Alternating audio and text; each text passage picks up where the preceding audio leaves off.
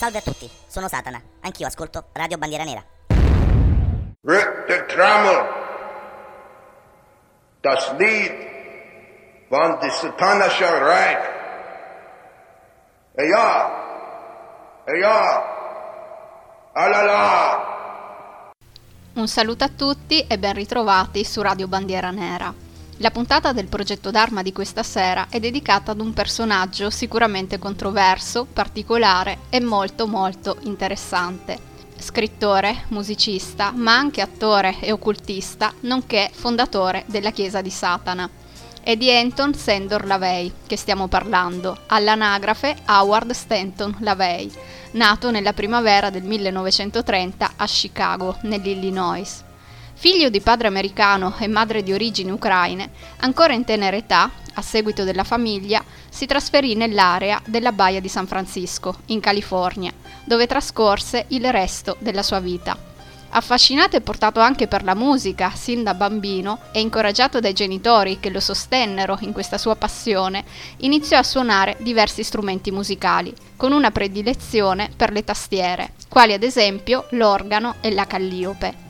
Non brillando particolarmente come studente, invece, finì con l'abbandonare il liceo al secondo anno per unirsi ad un circo itinerante. Come manovale prima, si occupava del montaggio dei tendoni, tutto fare poi e infine, una volta imparati i trucchi del mestiere, come domatore di grossi felini, con i quali si esibiva mandando il pubblico in delirio. Ma capitava anche che deliziasse gli spettatori in veste di musicista, suonando la calliope strumento che nei circhi veniva usato spesso e volentieri.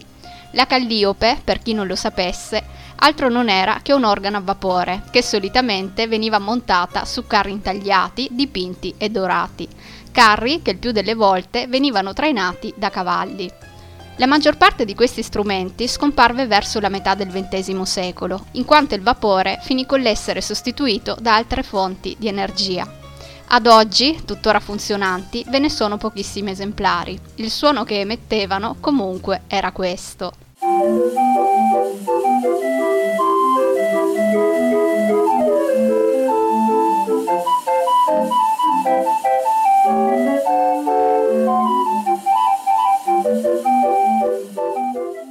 Carino, vero? Ma torniamo alla Vei, che in seguito, qualche anno più tardi, nella prefazione all'edizione tedesca della Bibbia di Satana, affermò che la sua visione sempre più cinica e disincantata della religione era stata favorita anche dal periodo trascorso in giro tra fiere e circhi, in quanto gli uomini che vedeva al sabato sera scatenarsi in bagordi sfrenati e peccaminosi piaceri mondani erano gli stessi che incontrava fuori dalla chiesa la domenica mattina, accompagnati da mogli e figli. E quindi, secondo lui, la maggior parte dei cristiani era solita utilizzare, soprattutto per ciò che riguardava la morale, i classici due pesi e due misure. A vent'anni abbandona il mondo del circo e fa ritorno a San Francisco, dove si esibisce nei bar suonando le tastiere. E leggenda narra che, proprio suonando nei locali burlesque di Los Angeles, incontrò un'ancora sconosciuta Marilyn Monroe, con cui ebbe una breve quanto intensa relazione. E detto questo, esiste anche una foto in cui lo vediamo far visita alla tomba dell'attrice, portando con sé un omaggio floreale.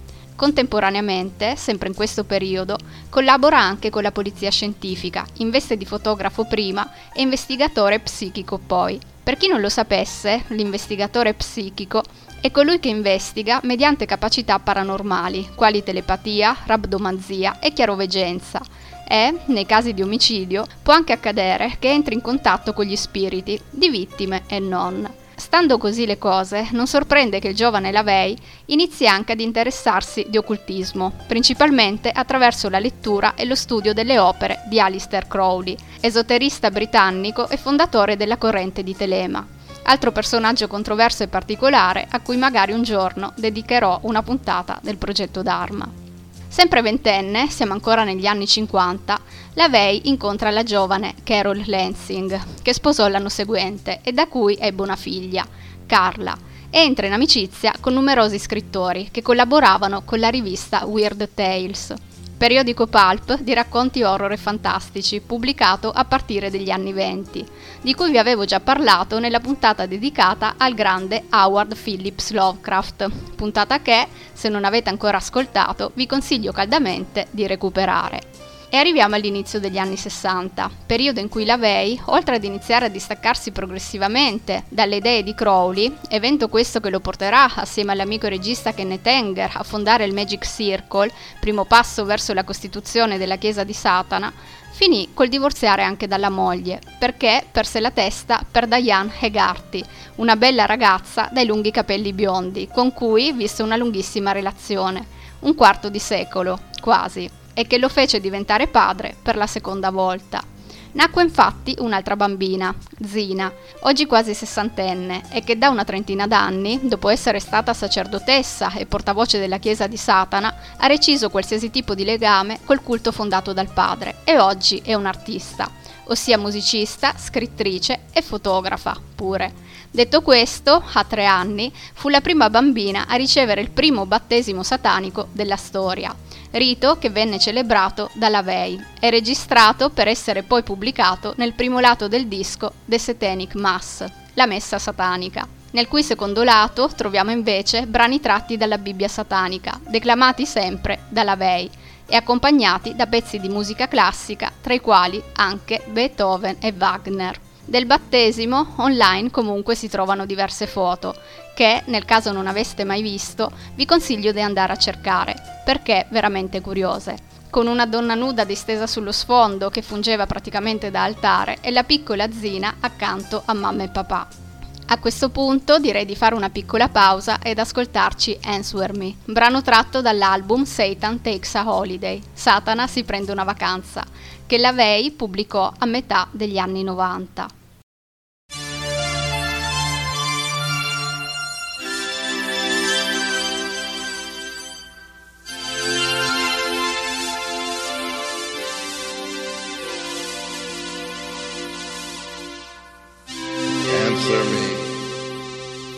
Oh my love. Just what sin have I been guilty of? Tell me how I came to lose your love. Please answer me, sweetheart. You were mine yesterday. I believed that love was here to stay. Won't you tell me how I've gone astray? Please answer me, my love. If you're happier without me, I'll try not to care. But if you still think about me, please listen to my prayer. You must know I've been true. Won't you say that we can start anew? In my sorrow, now I turn to you. Please answer me. My love. Anton Sandor Lavey non era certo un personaggio che passava inosservato. Spesso lo si vedeva girare per le strade della California alla guida di un furgone da coroner o a piedi, mentre passeggiava in compagnia di un leopardo nero, il suo animale domestico che aveva chiamato Zoltan. Alle sue feste erano solite partecipare diverse celebrità del mondo dello spettacolo ed anche per questo, inizialmente, la Chiesa di Satana godette di una certa notorietà e simpatia da parte dei media. Molto vicini alla Vey furono il regista Roman Polanski e l'attrice Jane Mansfield, che ricordiamo morirà in giovane età a causa di un incidente stradale, nel cui impatto finì per essere decapitata. Una morte a dir poco orribile. Lei, che era una bellezza bionda, a dir poco esplosiva, i suoi erano considerati i seni più spettacolari di tutta Hollywood, giunse alla dimora di Lavey con già, nonostante la giovane età, tre matrimoni alle spalle e una carriera cinematografica ben avviata. Sin dal primo momento i due si sentirono attratti l'uno dall'altra e leggenda vuole che Anton arrivò a proporle, senza clamore, di sposarla, anche se lei rifiutò l'offerta, non riuscendo a prenderlo veramente sul serio. Roman Polanski, invece, si avvalse della sua consulenza per il film Rosemary's Baby, forse la pellicola migliore del regista polacco. Pellicola che ruota attorno al tema del satanismo e di cui adesso vi faccio ascoltare un piccolo estratto della colonna sonora. Lullaby, Ninna Nanna.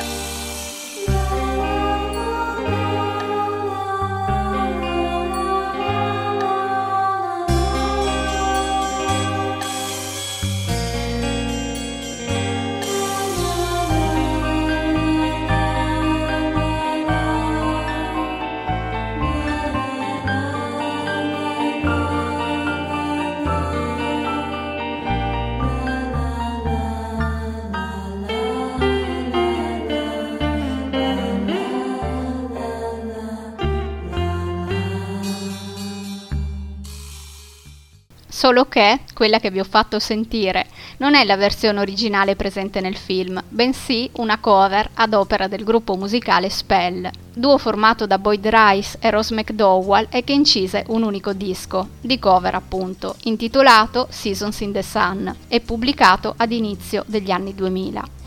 Vi ho fatto ascoltare la loro versione perché onestamente la preferisco e anche perché Boyd Rice incontrò la Vey a metà degli anni Ottanta e ne divenne amico. Non solo, il cantante è stato anche portavoce della Chiesa di Satana e ha scritto pure il libro L'ultimo testamento di Anton Sandor LaVey che ha descritto come una piccola raccolta di ricordi, un ritratto in miniatura del LaVey che conoscevo. E pensate che questo libro contiene anche l'ultima intervista rilasciata dalla Vey e condotta proprio da Boyd Rice. Ma torniamo al film Rosemary's Baby, dicendo che, oltre a fornire la sua consulenza tecnica, la Vey, seppur non accreditato, appare in un cameo, nei panni del diavolo.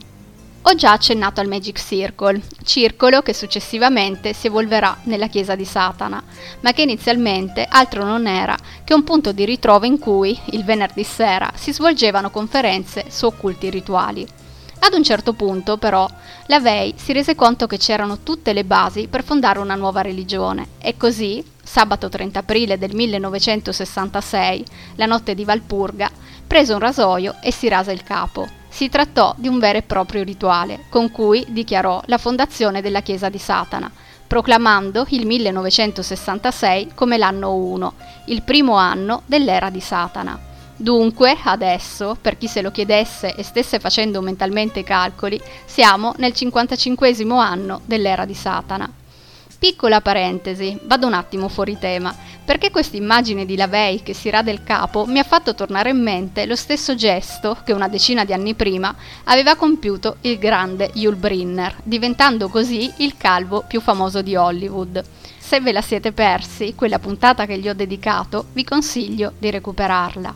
Tornando alla Vei, diciamo pure che, dando vita a questa nuova religione, finì col catturare l'attenzione dei media, da cui, comunque, come abbiamo visto, si era già fatto notare anche per via di tutte le amicizie che si era costruito in ambito cinematografico, dello spettacolo e letterario.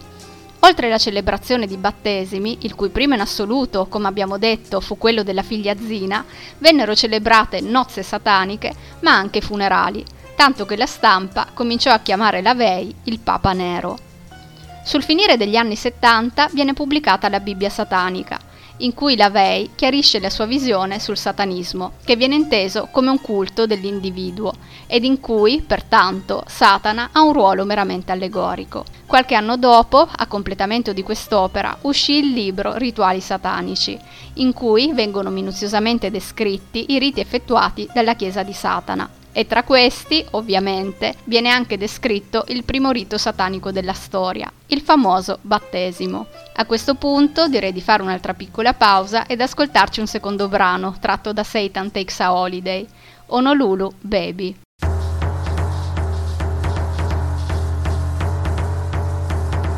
While down on the South Sea Islands, underneath the beauty of the stars, I strayed upon some maidens were strumming on their guitars. A hula maid was dancing, and I knew I'd found my paradise. So this is what I told her as I gazed into her eyes. Honolulu, baby, where'd you get those eyes? And the dark flashing, I just lied alive. Honolulu, baby, where did you get that style? And the pretty red lips and the sunny smile. When you start to dance, your hula hips and trance, then you shake it up and down. You shake a little here, you shake a little there. Well, you got the boys going to town. Honolulu, baby, you sure know your stuff. Honolulu, baby, gonna call your bluff.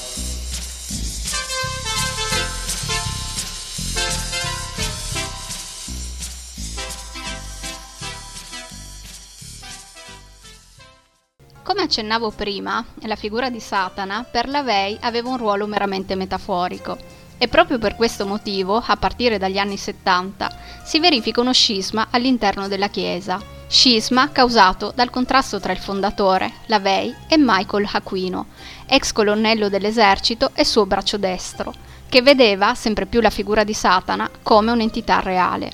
Aquino, che ancora oggi è vivente, a questo punto fonderà una nuova corrente religiosa, il Tempio di Set. Nel mentre, comunque, la Chiesa di Satana aveva iniziato a perdere consensi a livello mediatico.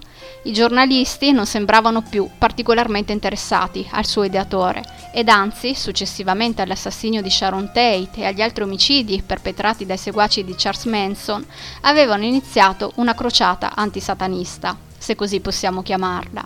In questo periodo le attività pubbliche della Chiesa di Satana, che prevalentemente si svolgevano nella Black House, la Casa Nera, vengono ridimensionate e la VEI tende a rimanere sempre più in disparte. La Black House, sita a San Francisco, in California Street, era un edificio le cui facciate erano completamente nere e che, a partire dagli esordi, aveva ospitato i rituali della Chiesa di Satana. Era praticamente il quartier generale di Lavei e Soci e se mai vi venisse la curiosità di vederla, sappiate che potrete farlo solo in foto, in quanto è stata demolita ad inizio del XXI secolo. Lavei, infatti, ne aveva perso il possesso a seguito della separazione dalla prima moglie, sebbene gli fosse stato concesso di continuare a risiedervi. Dopo la sua morte, i membri della Chiesa di Satana cercarono di raccogliere fondi per poterla riacquistare. Invano. Piccola curiosità, il gruppo musicale norvegese Ulver fa riferimento alla Black House e alla sua distruzione nella canzone 1969, 1969, in cui in un verso si afferma c'era una casa al 6114 di California Street. Ebbene, quella casa era proprio la Black House. A questo punto direi di fare un'altra piccola pausa ed ascoltarci anche questo brano.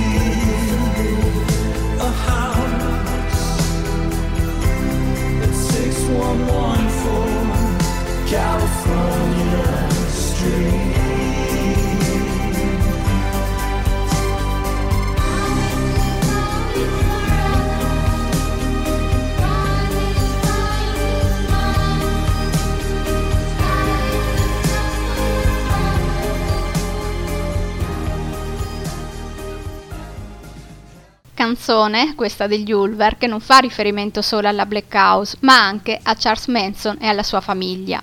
Non solo si nomina infatti l'Helter Skelter, ma alla fine, probabilmente l'avrete riconosciuta, si sente anche il brano Always is Always Forever cantato dalle Manson Girl.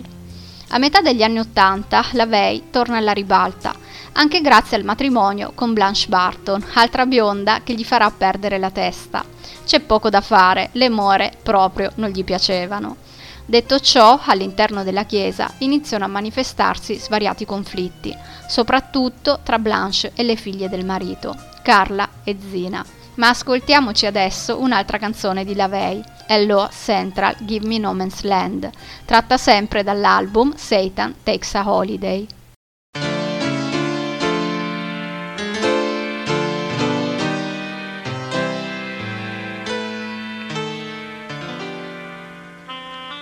When the dark shadows creep. And the world is asleep in the still of the night. Baby creeps down a flight. Then he looks all around without making a sound Then baby toddles up to the telephone and whispers in a baby tone. Hello, Central. Give me no man's land. My daddy's there. My mama told me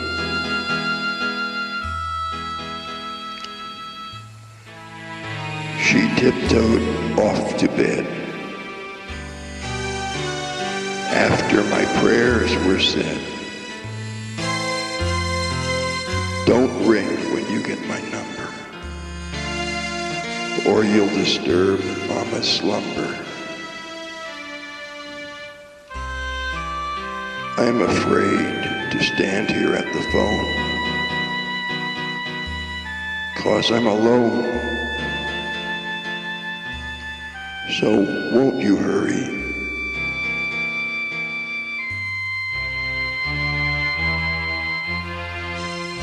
I want to know why Mama starts to weep. When I say, now I lay me down to sleep.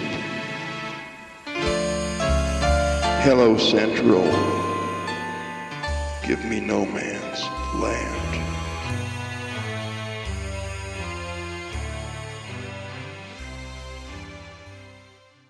Questa che abbiamo ascoltato era la cover di un canto di guerra del primo conflitto mondiale, che racconta la storia di un bambino che tenta di mettersi in contatto col padre. Il genitore però non gli risponde, in quanto è stato ucciso al fronte. Tornando alla chiesa di Satana, cos'altro dire? Senza ombra di dubbio, Lavey aveva attinto alla filosofia di Nietzsche, oltre che al darwinismo sociale, e al saggio Might is Right di Ragnar Redbird, interessante scritto di fine Ottocento a cui magari più in là dedicherò una puntata e di cui, intanto, nel caso non lo conosceste ancora, vi consiglio la lettura, anche perché di recente è stata pubblicata l'edizione italiana a cura della casa editrice Polemos. E detto ciò, sappiate che Lavey non nascose di essersi lasciato ispirare da questo testo, anzi lo ammise candidamente con queste parole. L'ho fatto per rendere omaggio ad uno scrittore che mi ha colpito profondamente. Oltre alla Bibbia di Satana e ai rituali satanici, Lavey scrisse The Satanic Witch, la strega satanica, un trattato sulla magia e sulla manipolazione per mezzo della psicologia applicata, della vile astuzia e da un tocco di glamour che non guasta mai. Il libro illustrerebbe insomma come le donne siano in grado di incantare gli uomini. Pubblicato inizialmente ad inizio degli anni 70, in edizione tascabile, è stato più volte rimesso sul mercato, sia con introduzioni curate dalla figlia Zina che con postfazioni dell'ultima moglie, Blanche Barton. L'ultima edizione si è avuta una ventina di anni fa, ad opera della Fera Laus, casa editrice statunitense che ha visto la luce sul finire degli anni Ottanta proprio con la pubblicazione di una riedizione di Satanic Witch casa editrice interessante che negli anni ha messo sul mercato libri davvero particolari, quali ad esempio Apocalypse Culture di Adam Parfrey o Lord of Chaos di Michael Moynihan e Didrik Soderlind, nonché Love, Sex, Fear, Death che narra la storia di un'altra chiesa, quella di The Process Church of the Final Judgment, ma come si suol dire, questa è un'altra storia. Sempre per la Feral House, negli anni 90, uscirono The Devil's Notebook e Satan Speaks, raccolta di saggi in cui LaVey diceva la sua su svariati argomenti, tra i quali l'occulto, ovviamente, ma anche il nazionalsocialismo, l'erotismo e la politica, e dava alcuni preziosi consigli su come sfuggire al grigiore dell'esistenza contemporanea. Ma facciamo nuovamente un salto indietro nel tempo e torniamo negli anni Ottanta, anno in cui l'FBI interrogò LaVey in relazione ad un presunto complotto ordito dai seguaci della Chiesa di Satana per uccidere Ted Kennedy, politico statunitense e figlio del fratello del presidente John Fitzgerald e del senatore Robert Kennedy. LaVey spiegò agli agenti che non aveva nulla a che fare con questo piano di morte e che anzi, stando così le cose, provava il massimo rispetto e simpatia nei confronti del senatore Ted Kennedy, in quanto lui stesso riceveva quotidianamente minacce di morte. Nel suo rapporto, l'agente dell'FBI scrisse che l'interesse di Lavey verso la Chiesa di Satana sembrava essere ormai puramente di tipo economico e che trascorreva la maggior parte del suo tempo a scrivere, rilasciare interviste e ad occuparsi del suo nuovo hobby, la fotografia. E torniamo nuovamente agli anni 90, i primi anni 90, in cui Lavey diventa nuovamente padre. Nasce infatti Seitan Sersi Karnaki e sempre in questo periodo, a far tornare alla ribalta la chiesa di Satana a livello mediatico, ci pensa il rocker Marilyn Manson, che viene nominato persino reverendo. Anton LaVey si spense a 67 anni, nell'autunno del 1997, per un edema polmonare causato da una disfunzione cardiaca per ironia della sorte, si spense al St. Mary Medical Center di San Francisco, ospedale cattolico, in cui era stato portato perché era il più vicino disponibile. Ovviamente il funerale si svolse secondo il rito della Chiesa di Satana ed il corpo fu cremato e le ceneri sparse. Alla sua morte, in molti, storici, amici e giornalisti, scrissero di lui parlandone bene, descrivendolo come uno showman nato e una figura dotata di un incredibile magnetismo personale. A capo della chiesa di Satana gli succedette la moglie Blanche Barton, ruolo che la donna rivestì fino alle dimissioni, che diede agli inizi degli anni 2000. Fu sostituita dal mago Peter Gilmore, che a tutt'oggi è a capo della chiesa. Come al solito chiudo la puntata con qualche piccola curiosità. LaVey era un amico di James Madol, leader del National Renaissance Party, gruppo di ispirazione fascista fondato a New York City sul finire degli anni 40 e detto ciò, sappiate che nel corso della sua vita fu attratto dal fascismo. E questo spiegherebbe anche Leia Eia Halala, tratto da un suo brano che vi ho fatto sentire ad inizio trasmissione. Oltre a The Satanic Mass, di cui vi ho parlato, e a Satan Takes a Holiday, di cui abbiamo ascoltato diversi pezzi nel corso di questa puntata, Levey ha inciso un terzo album, Strange Music, a livello cinematografico, invece, fece da consulente tecnico anche per il film The Devil's Reign, in Italia conosciuto come Il Maligno, pellicola horror uscita a metà degli anni 70, in cui, in un ruolo minore, appare anche un allora sconosciuto John Travolta. LaVey compare inoltre nel cortometraggio Invocation of My Demon Brother, diretto negli anni 60 dall'amico e regista Kenneth Anger, e in alcuni documentari degli anni 90, tra cui quello sulla chiesa di Satana Speak of the Devil. E ancora, una leggenda metropolitana vuole che sul retrocopertina dell'album Hotel California degli Eagles sia possibile scorgere Anton LaVey affacciarsi da una balconata nella hall dell'albergo. Pensate un po'. Prima vi ho nominato Marilyn Manson, ma sappiate che la Vey mal sopportava la musica rock ed anche quella metal, esprimendo spesso giudizi negativi verso questi generi. Detto ciò, a modo suo, era una personcina abbastanza quadrata, che sì esaltava i piaceri della vita, ma ad esempio si opponeva totalmente all'uso delle droghe. Bravissimo. Per chi come me ama leggere, segnalo infine le due biografie ufficiali, The Devil's Avenger, scritta negli anni 70 da Wolf Barton, e The Secret Life of a Satanist, questa ad opera della moglie Blanche Barton e scritta in tempi più recenti. Fu pubblicata infatti negli anni 90 e l'introduzione fu curata da Marilyn Manson, eccolo che torna il prezzemolino di questa puntata puntata che spero vi sia piaciuta. Di sicuro abbiamo fatto felice chi, da quasi due anni a questa parte, introduce le trasmissioni del progetto Dharma. Lui. Salve a tutti, sono Satana, anch'io ascolto Radio Bandiera Nera. E per questa sera è veramente tutto. Prima di salutarvi sulle note di Satan Takes a Holiday, brano che ha dato il titolo all'album, vi ricordo come sempre che potete mettervi in contatto con me attraverso la pagina Instagram che è scritta tutta in minuscolo progetto-basso-dharma-basso-rbn pagina che vi consiglio comunque di seguire per rimanere costantemente aggiornati sulle prossime nuove trasmissioni. Mi raccomando, continuate ad ascoltare Radio Bandiera Nera, la nostra radio. Un bacione e a presto.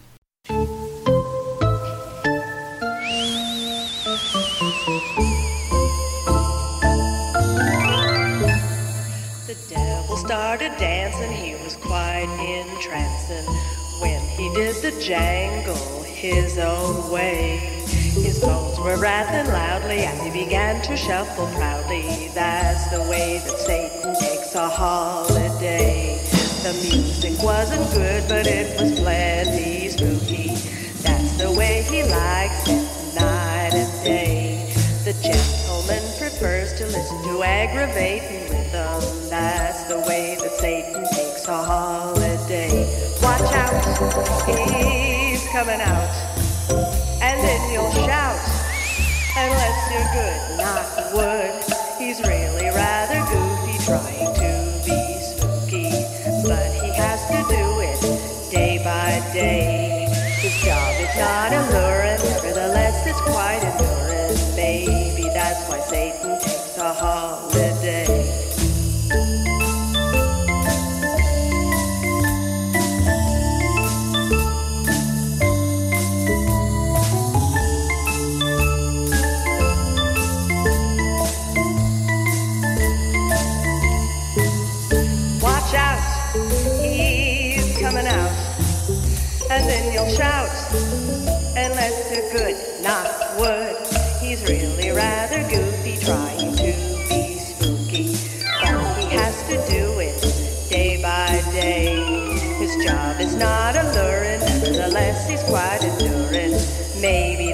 Satan takes a holiday.